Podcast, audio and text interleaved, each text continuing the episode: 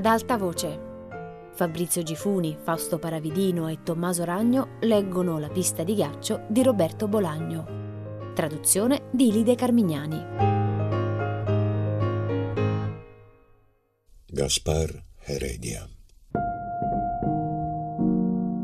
Quando Caridad uscì dal ristorante, la sua andatura era cambiata.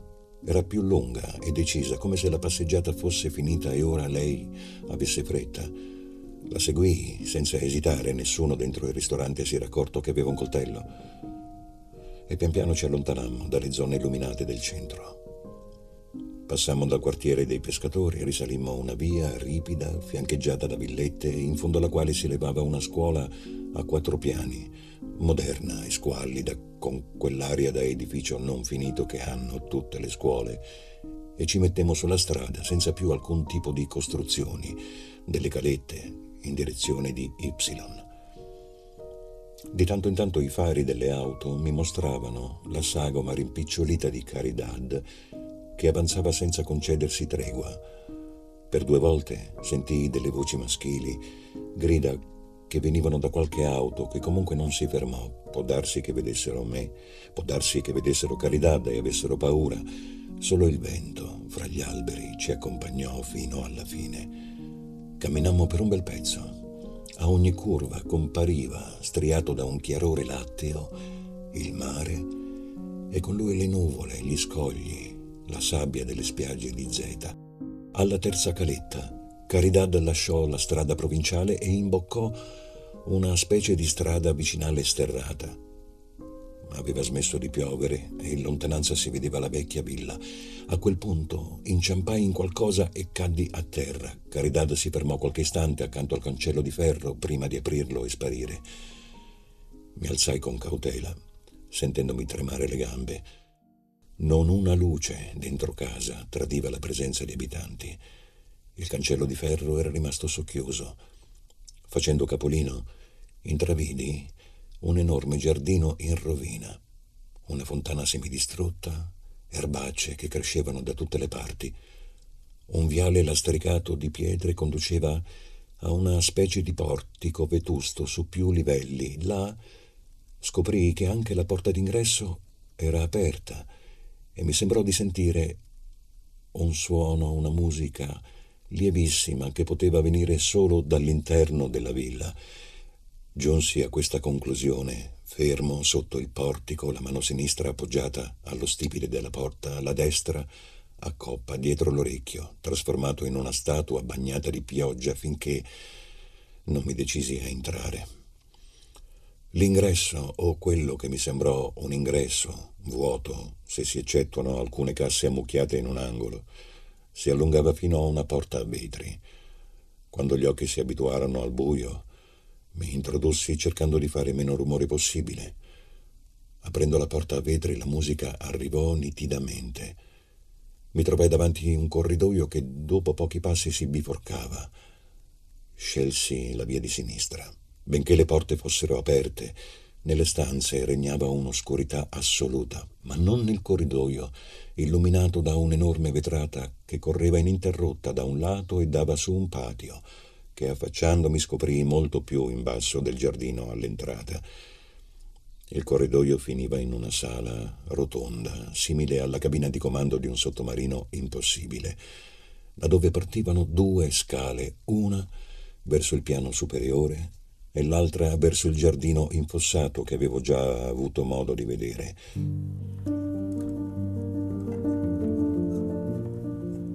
La musica veniva da lì. Scesi. I gradini erano di marmo e le pareti erano decorate da bassorilievi di gesso che l'incuria aveva reso irriconoscibili. Qualcosa si mosse fra le erbacce. Forse un topo in ogni modo la mia attenzione adesso era concentrata su una porta a due ante. Era da lì che arrivava la musica e anche un'aria gelida che mi asciugò di colpo il sudore sul viso. Dentro, illuminata da quattro riflettori appesi a travi gigantesche, una ragazza pattinava su una pista di ghiaccio.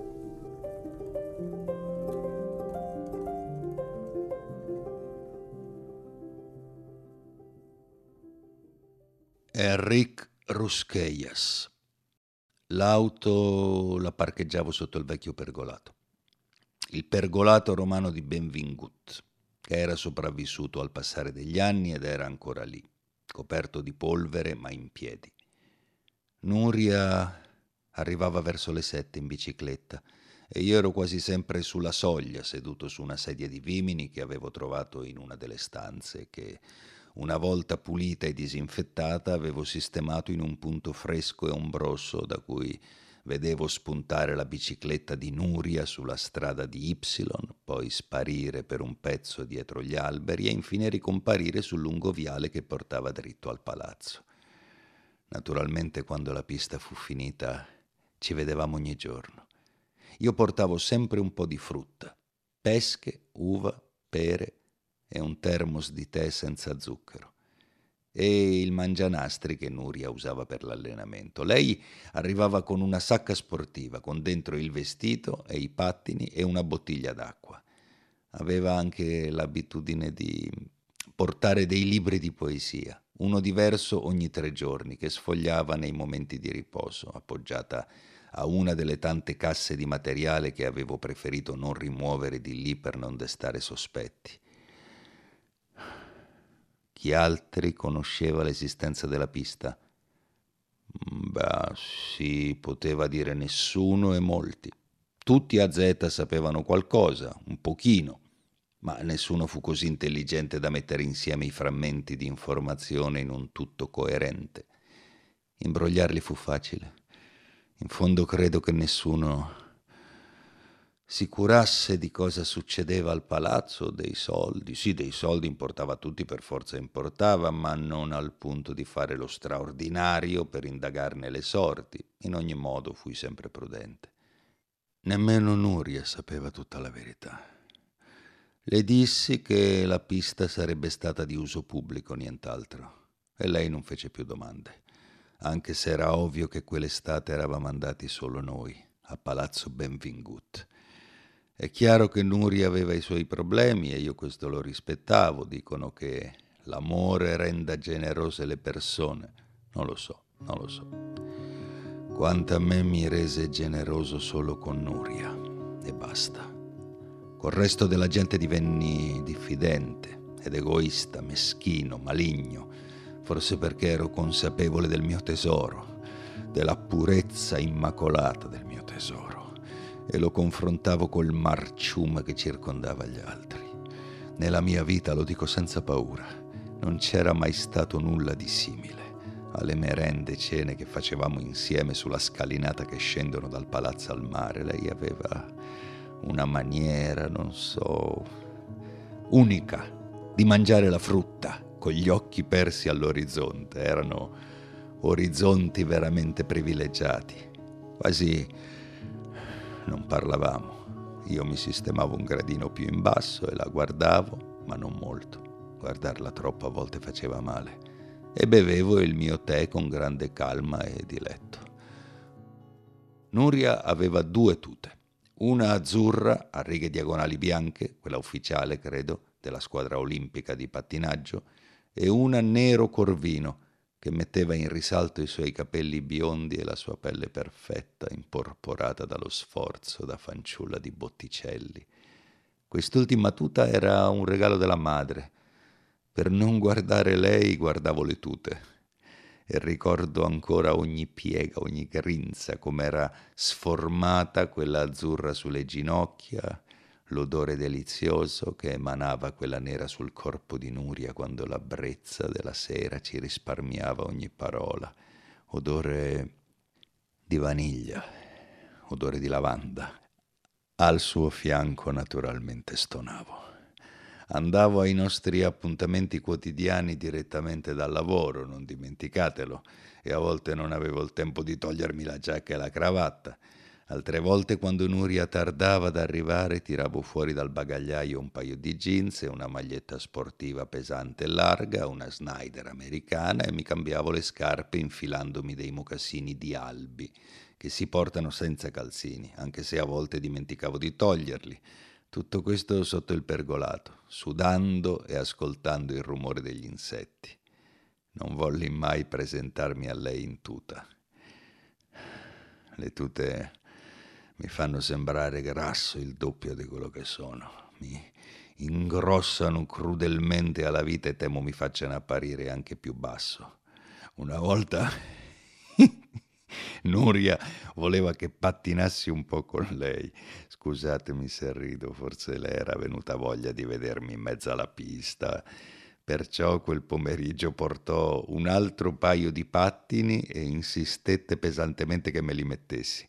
Addirittura mentì, lei che non diceva mai una bugia, disse che per il passo che doveva provare aveva bisogno di qualcuno accanto. Non l'avevo mai vista così, una bambina capricciosa e imbronciata, se vogliamo anche un pochino prepotente, ma lo attribuì alla stanchezza, alla routine, forse alla tensione nervosa.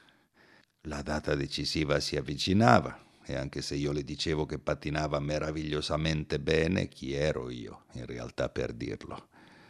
Sta di fatto che non mi misi mai i pattini per vigliaccheria per paura del ridicolo, per paura di cadere, perché la pista era lì per lei e non per me. Sia chiaro, qualche volta sognavo di pattinare. Se c'è tempo e me lo consentite ve lo racconto. Non c'è poi molto da raccontare, semplicemente stavo lì, in mezzo alla pista, con i pattini ai piedi, e tutto intorno era come sarebbe diventato se non mi avessero scoperto, poltroncine nuove, comode, ai lati della pista, i bagni con le docce, i lettini per i massaggi, uno spogliatoio splendente, tutto palazzo Benvingut brillava nel sogno e io sapevo pattinare, fare giravolte, salti e scivolavo sul ghiaccio in un silenzio assoluto. Remo Moran. Della seconda visita di Nuria in albergo conservo pochissime immagini precise. Arrivò all'Hotel del Mar alla stessa ora della prima volta, all'ora di pranzo, ma non prese il caffè né volle salire in camera. L'albergo la soffocava e uscimmo. Dentro l'auto fui io a sentirmi soffocare. Guido molto male, non mi piacciono le automobili. Quella che ho la uso soprattutto per gli acquisti all'albergo, che d'altro canto non faccio personalmente. Per un po' girammo sulle strade dell'interno. Il caldo era asfissiante e sudavamo tutti e due copiosamente senza dirci una parola. Di colpo mi sentii tristissimo, perché pensai che quello era l'incontro della rottura. Pini, orti, maneggi vuoti, vecchi negozi di ceramica all'ingrosso sfilavano con una lentezza esasperante. Alla fine, tra uno sbadiglio e l'altro, Nuria disse di tornare in albergo. Quando arrivammo salimmo direttamente in camera. Ricordo la sua pelle sotto la doccia calda, io ero fuori, ma il vapore mi faceva sudare a fiumi. Tenevo gli occhi chiusi con forza, come se tra le gocce d'acqua si insinuasse qualcosa che percepiva solo lei una specie di lotta fra la sua pelle e quell'infinità di goccioline brucianti. Le gambe di Nuria, perfette, lasciavano una scia sulle piastrelle. Accesi l'aria condizionata e la osservai mentre usciva sul balcone e contemplava il mare. Prima di venire a letto controllò i miei libri e gli armadi. Non c'era granché. Cerco microfoni, spiegò. Una caratteristica dei movimenti di Nuria era che anche molto tempo dopo che lei se n'era andata sembrava continuassero a vibrare lievi nella camera. Sotto di me, inaspettatamente, pianse e io mi bloccai di colpo. Ti faccio male? Continua, disse. In altri tempi avrei raccolto le sue lacrime con la punta della lingua, ma gli anni non passano in vano e immobilizzano. Come se un calcio in culo mi avesse lanciato in un'altra stanza, una stanza dove l'aria condizionata non era necessaria. Scostai le tende, solo un po', e telefonai al ristorante dell'albergo chiedendo che mi portassero due tè al limone. Poi mi sedetti sul bordo del letto e le accarezzai la spalla senza sapere cosa fare. Nuria si beve tutta la teiera, senza una pausa e con gli occhi asciutti. La sera quando andavo a letto, presi l'abitudine di parlarle come se lei fosse nella stanza. La chiamavo luce olimpica e cose altrettanto demenziali, ma che mi facevano ridere, e a volte addirittura piegarmi in due dal ridere, e che infondevano nel mio animo una tranquillità, no, una trasparenza, che da tempo non provavo. Non parlammo mai d'amore, né di nulla che collegasse ciò che facevamo dalle 4 alle 7 all'amore. Aveva avuto un fidanzato, un ragazzo di Barcellona, e mi raccontava molte cose di lui.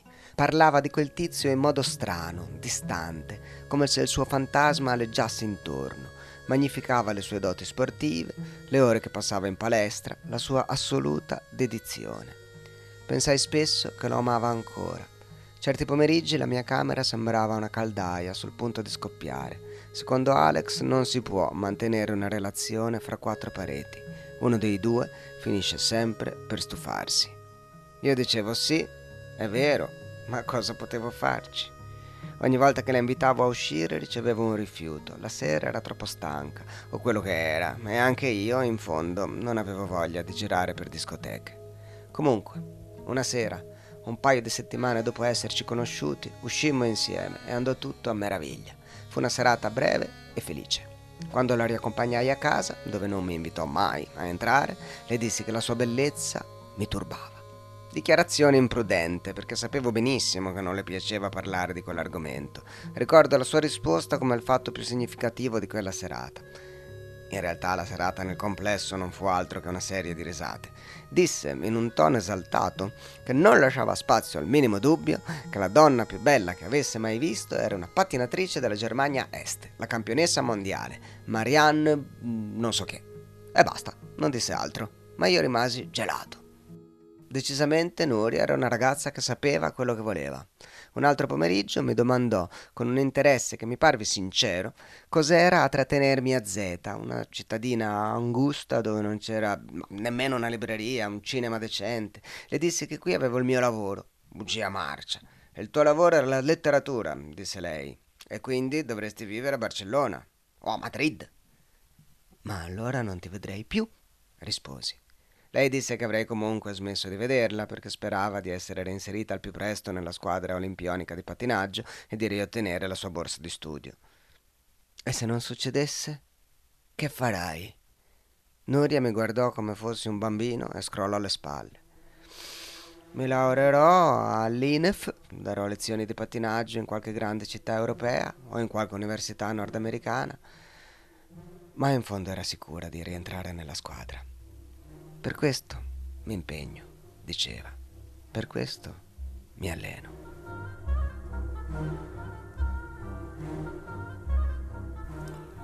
Gaspar Heredia.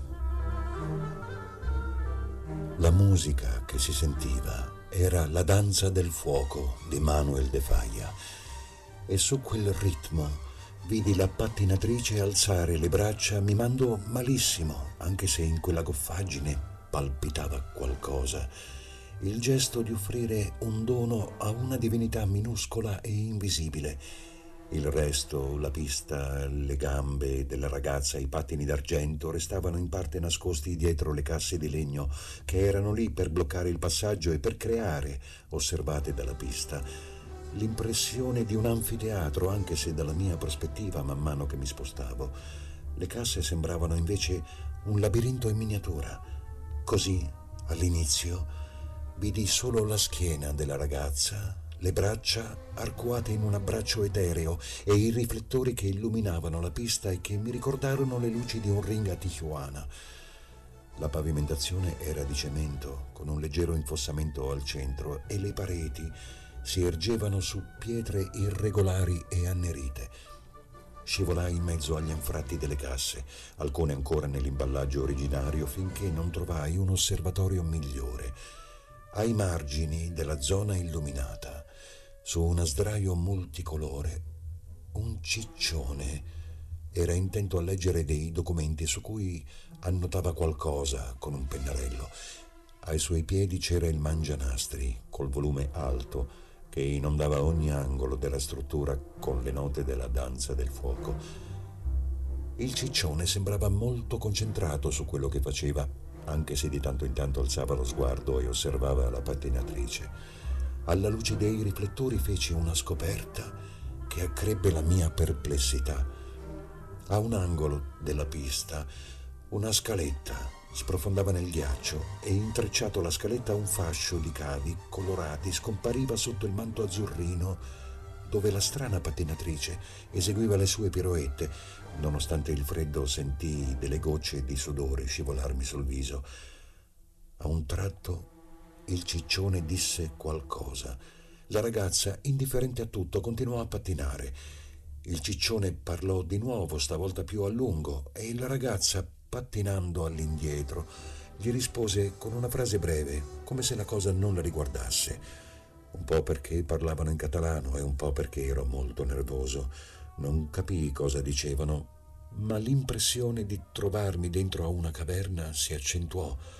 La pattinatrice si era messa a provare saltelli e genuflessioni quando l'ombra del ciccione uscì dal buio e si avvicinò al bordo della pista, fermo con le mani in tasca, girava lento la testa, particolarmente rotonda, seguendo la ragazza, gli occhi brillanti, concentrati che non battevano ciglio. La coppia, senza dubbio singolare, lei tutta grazia e velocità, lui come quei pupazzi che stanno sempre in piedi, suscitò nel mio animo, oltre una certa inquietudine, una sorta di allegria silenziosa e feroce che mi aiutò a non alzarmi e uscire di corsa. Ero sicuro soltanto del fatto che loro non mi vedevano, che da qualche parte c'era anche Caridad, per cui mi preparai a resistere senza muovermi per tutto il tempo necessario. La pattinatrice cominciò a girare su se stessa al centro della pista a una velocità sempre maggiore. Il mento sollevato, le gambe unite, la schiena inarcata. A prima vista sembrava una trottola non prima di fascino. Di colpo, quando io e il ciccione ci aspettavamo, a logica, la fine del numero, partì sparata verso un lato della pista, padrona dei suoi movimenti in un gesto che esprimeva più gioia che disciplina. Il ciccione applaudì. Meraviglioso, meraviglioso, disse in catalano. Parole del genere, meraviglios, meraviglios. Sì, le capisco. La pattinatrice fece ancora due giri della pista prima di fermarsi dove il ciccione la stava aspettando con un asciugamano. Poi sentì il clic del mangianastri che si spegneva e il ciccione tornò nella zona in penombra, rimanendo di spalle mentre la pattinatrice si vestiva. In realtà, vestirsi significava solo mettersi la tuta sopra la calzamaglia, ma il ciccione mantenne ugualmente il suo atteggiamento pudico. La pattinatrice, dopo aver infilato i pattini in una sacca sportiva, disse qualcosa che non capii. Aveva una voce simile al belluto. Il ciccione si voltò e, come se misurasse i passi, si avvicinò alla zona sotto i riflettori. Come sono andata? Disse lei con lo sguardo basso e un altro tono di voce. Meravigliosa. Non ti sembrava troppo lento? No, direi di no, ma se tu pensi. Sorridevano entrambi, però in modo molto diverso. La ragazza sospirò. Sono sfinita, disse. Mi porti a casa? Certo, balbettò il ciccione, le labbra incurvate in un sorriso timido. Aspettami nel corridoio, spengo le luci. La ragazza uscì senza dire nulla. Il ciccione sparì dietro una pila di casse e un attimo dopo la pista sprofondò nel buio. Facendosi strada con una torcia, il ciccione ricomparve e se ne andò. Li sentii salire le scale. E ora che faccio? pensai. Dal tetto filtrava un debole chiarore. La luna, più probabilmente lucciole smarrite. Un rumore che fino allora mi era sfuggito attrasse la mia attenzione. In qualche punto della villa funzionava a tutto spiano un generatore elettrico per mantenere la pista di ghiaccio. Senza capire molte delle cose che mi avevano portato fin lì, mi sedetti sul suolo gelido, appoggiai la schiena a una cassa e cercai di riordinare le idee. Non ne ebbi modo. Un rumore diverso da quello del generatore, mi allertò. Qualcuno sul bordo della pista accese un cerino e istantaneamente le ombre cominciarono a ballonzolare sulle pareti. Mi alzai e guardai sulla pista, che ora sembrava uno specchio. In piedi, col cerino acceso in una mano e il coltello nell'altra, c'era Caridad. Per fortuna il cerino si consumò subito e il buio ritrovato ebbe su di me l'effetto di un calmante. Probabilmente, pensai, era rimasta tutto il tempo nascosta in una stanza e adesso era venuta ad assicurarsi che la pattinatrice e il ciccione non ci fossero più. Probabilmente anche lei era una visitatrice clandestina nella villa. Quando accese un altro cerino, capii che era sul chi vive e mi dispiacque molto non uscire dal nascondiglio, ma temetti di turbarla di più comparendo all'improvviso che non lasciando le cose come stavano. Inoltre, nella mia decisione di restare nascosto, ebbe una considerevole parte di colpa anche il colore del coltello sempre più simile al colore del ghiaccio. Dopo aver tremolato un po', anche questo cerino si spense e stavolta non ci fu alcun intervallo di buio. Caridad ne accese subito un altro e come se avesse un capogiro improvviso indietreggiò bruscamente dal bordo della pista. Un sospiro accompagnò la rapida fine del cerino. Soltanto una volta avevo sentito qualcuno sospirare a quel modo, forte, straziato sospirare coi capelli e al solo ricordo mi sentii male. Mi rannicchiai fra le casse finché gli unici rumori non furono di nuovo il generatore elettrico e il mio respiro agitato. Per un bel pezzo preferii non muovermi. Quando mi accorsi che una gamba mi mandava segnali inequivocabili di intorpidimento, iniziai la ritirata concentrandomi con tutte le forze per impedire al panico di spingermi a precipizio nei corridoi contorti della villa. Stranamente imbroccai la strada senza nessuna difficoltà. La porta era chiusa a chiave.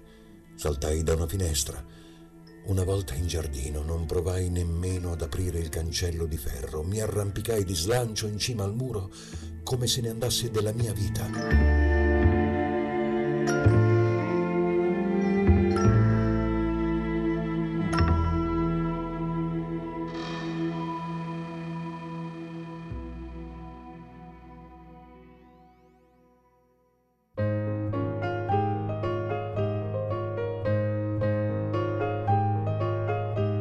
Fabrizio Gifuni, Fausto Paravidino e Tommaso Ragno hanno letto La pista di ghiaccio di Roberto Bolagno.